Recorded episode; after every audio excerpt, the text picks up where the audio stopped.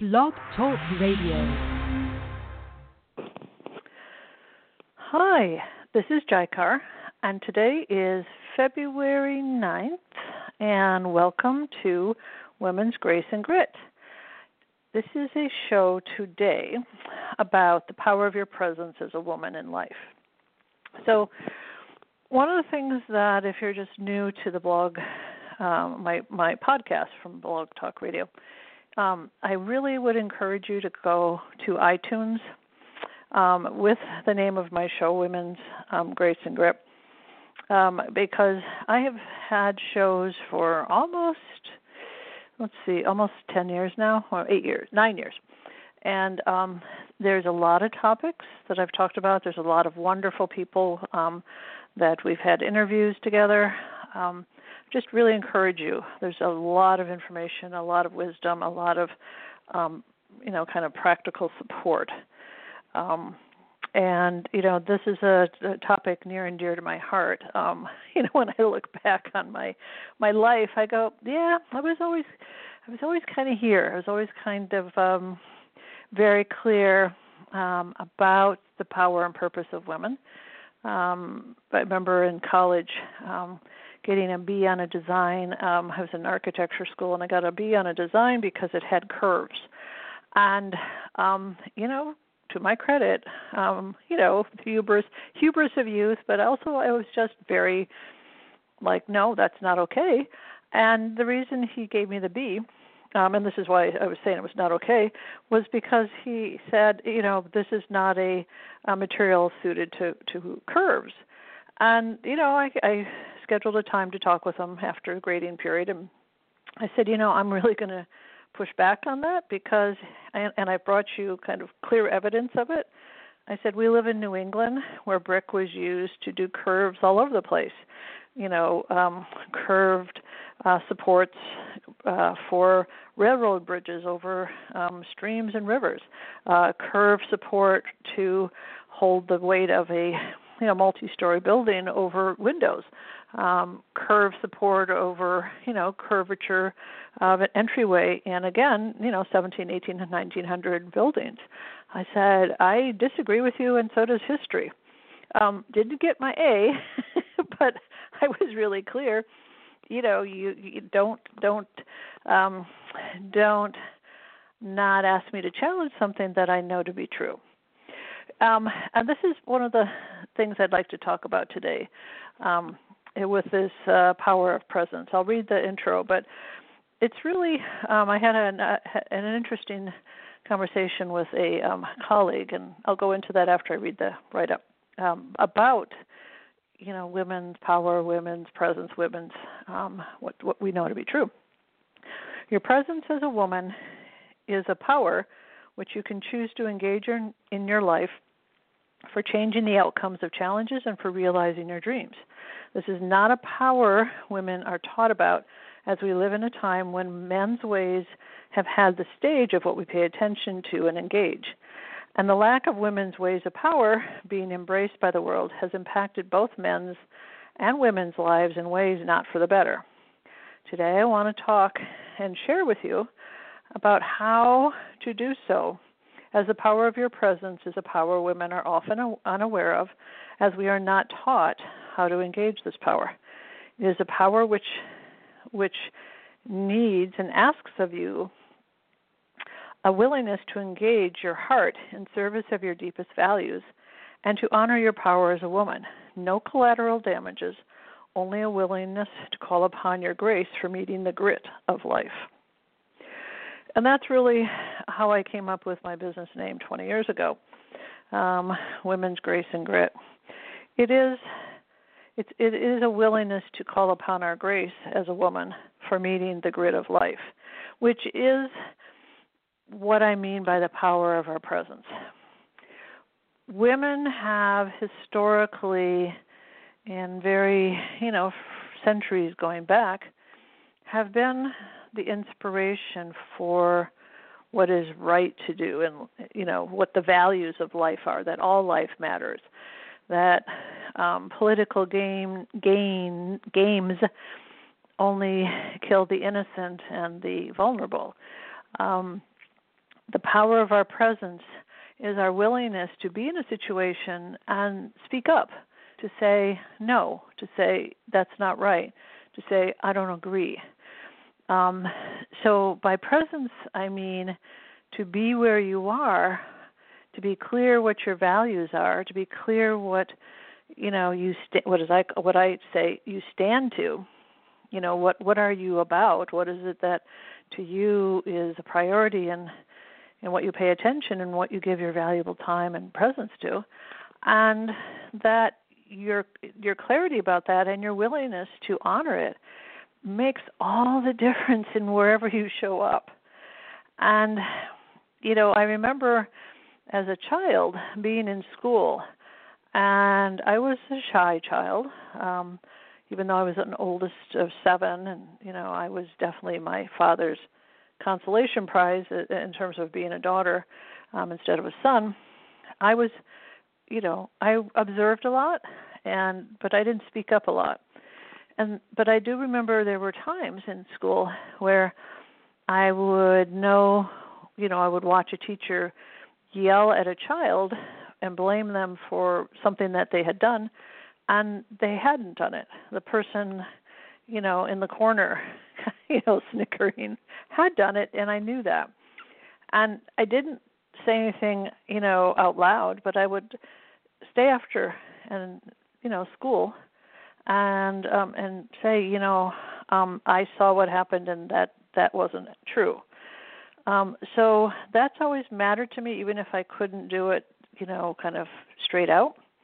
It's always mattered to me to stand to what was true um or what i saw to be true or what i knew to be true. Um and you know i have a, a colleague and and she's very invested and very you know um honoring of of you know the topic of women's sovereignty at this time. And you know and she was in a conversation and she was kind of apologizing for how she works. You know that there's times of the year that she can focus outward and there's times of the year that she really needs to focus inward. And she was kind of apologizing for it. And i said but no that's that's it right there is an example of your sovereignty.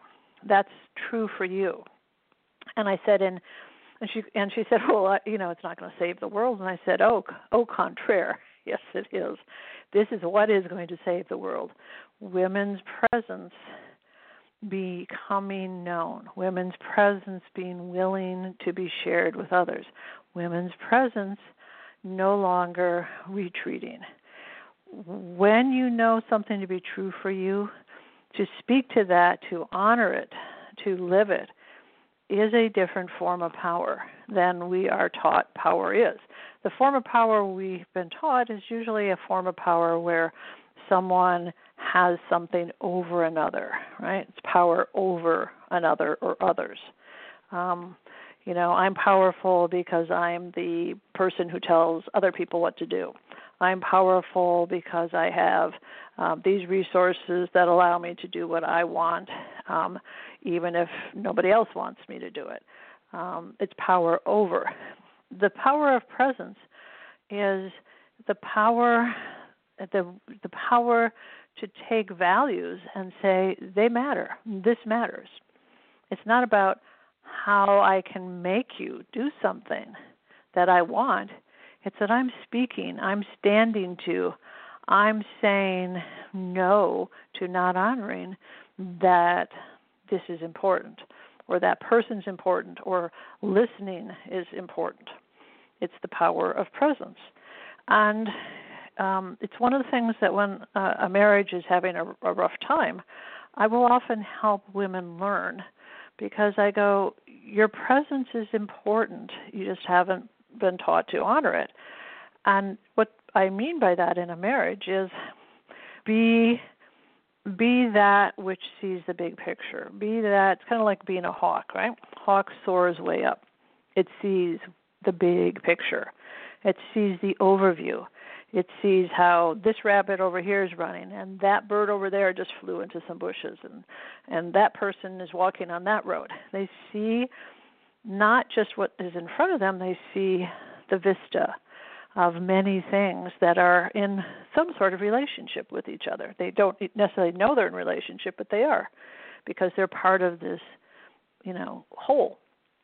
And that is what women bring to the world, saving the world, as as my friend was saying. We bring that voice that says, um, "But what about this?"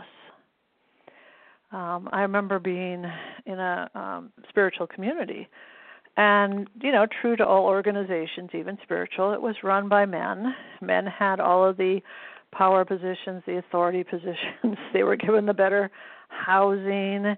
Um, they were given preference, um, you know, for not having to do kind of the, what I call the grunt work as much. The women had to do that. Very kind of patriarchal, traditional.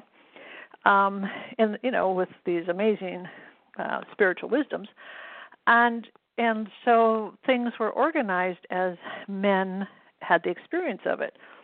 Meetings were organized um, without childcare, which meant that most mothers and sometimes other women missed these meetings where important decisions were made, whether it's financial decisions, priority decisions, ethical or you know logistical decisions. And so it continued the pattern of men's men's way of being in the world. It continued that being the choice and the precedent and the you know priority of an organization that um, had teachings that said you know women are very sacred and so here was here was this di- you know here's this contrast between the teachings and the actual playing out of what was being actually lived and you know once i became a mother i went well i don't want to miss the meetings where the priorities for the next year are set where the budget is determined um, so I said, okay, um, I need to own that this is important to me. And so the next meeting, quarterly meeting, I actually raised my hand for the first time in probably 10 years of living in the organization and said, I'm a, you know, this is important. We need to provide child care for the mothers. Um, and I said fathers too, but I'm noticing the fathers always show up the meetings and the mothers rarely. Um, and I think it's really important we get both mothers and fathers, um, you know, being able to have power in our organization, in our community.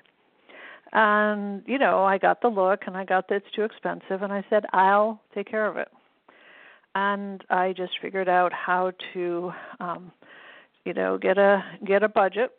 I presented the budget. I said, We'll hire these teenagers, we'll give them this.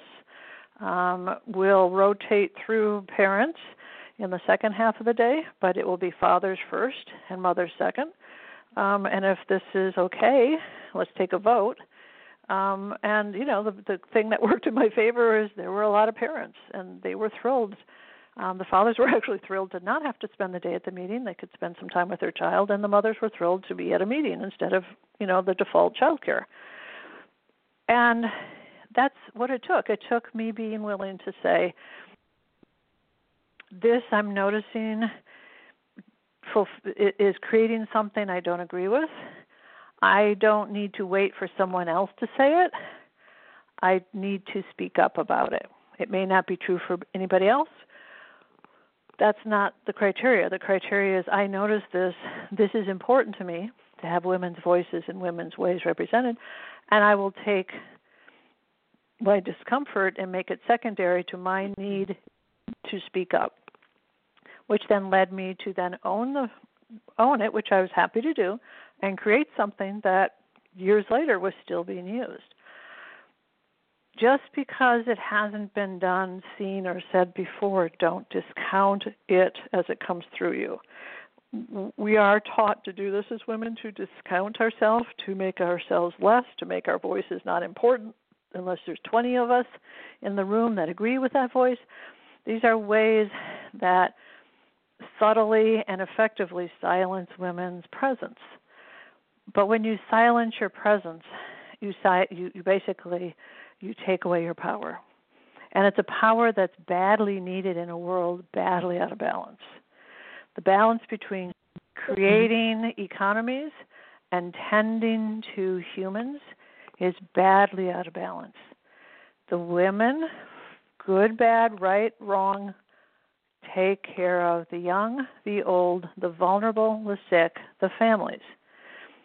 We are, are the lack of our voice, the lack of our presence has impacted how these groups are cared for. And it's hard. I'm not saying this is, you know, just because we haven't spoken up and if we speak up everything magically changes. It's not what I'm saying at all. But I'm saying if you if you don't take that step, then it then then nobody but you will know what to be, is true for you, what you uniquely see or know or can say. And it's a really yes, it's different. It's different than what we're taught power is. We're it's different than what we're taught we're supposed to do as women. Be quiet. Don't make waves. Don't make someone angry. Don't hurt someone's feelings. Blah blah blah blah blah. Great ways of disempowering an entire group that has tremendous wisdom, tremendous experience, tremendous power, silence them and sideline them. And again, you know, I'm I'm a very practical person. I go, let's look at this this state of being. Am I happy with it? No. What is the state of being that I'm not happy with? How is it constructed? And then I deconstruct and then I push back women's voices, women's ways, women's knowing is lacking, and that's why things are out of balance. It does not mean women should simply replicate men's ways and replicate the power imbalance. It's no better to have a matriarchal than it is to have a patriarchal society. That is not the point. Um, and I you know, I wasn't there, but I wonder sometimes if that's not why things flipped to the other extreme. Um, you know, something out of balance, the opposite of it is still out of balance. So I leave you with thinking about where do you know you feel something, you know something, you realize something, but you stay silent. You don't give others the benefit of your power your presence. Think about it. We all do it. I mean, I still do it. Um, it's a habit that's generations long, and it won't just, you know, reverse itself in a generation. Um, but if we don't start, no progress gets made on our watch. So, um, so begin to watch where you silence yourself, where you pull back, where you rationalize all the reasons it's not worth saying, doing, showing up for, trying. Just begin to observe because that's where you begin to be willing to to make a different choice. Okay, and today we're going to wrap up. Um, please, I invite you to email me if you have any questions. Sign up for my newsletter. I will be kicking that back off next week. Um, and um, I look forward to being with you next week. Next week, I'm going to talk about um, the importance of self love. It's a worthy theme. It's the week of Valentine. And um, without self love, nothing else. Nothing else works. No, you can't love another unless you love yourself first. Okay, blessings and have a great week. Bye.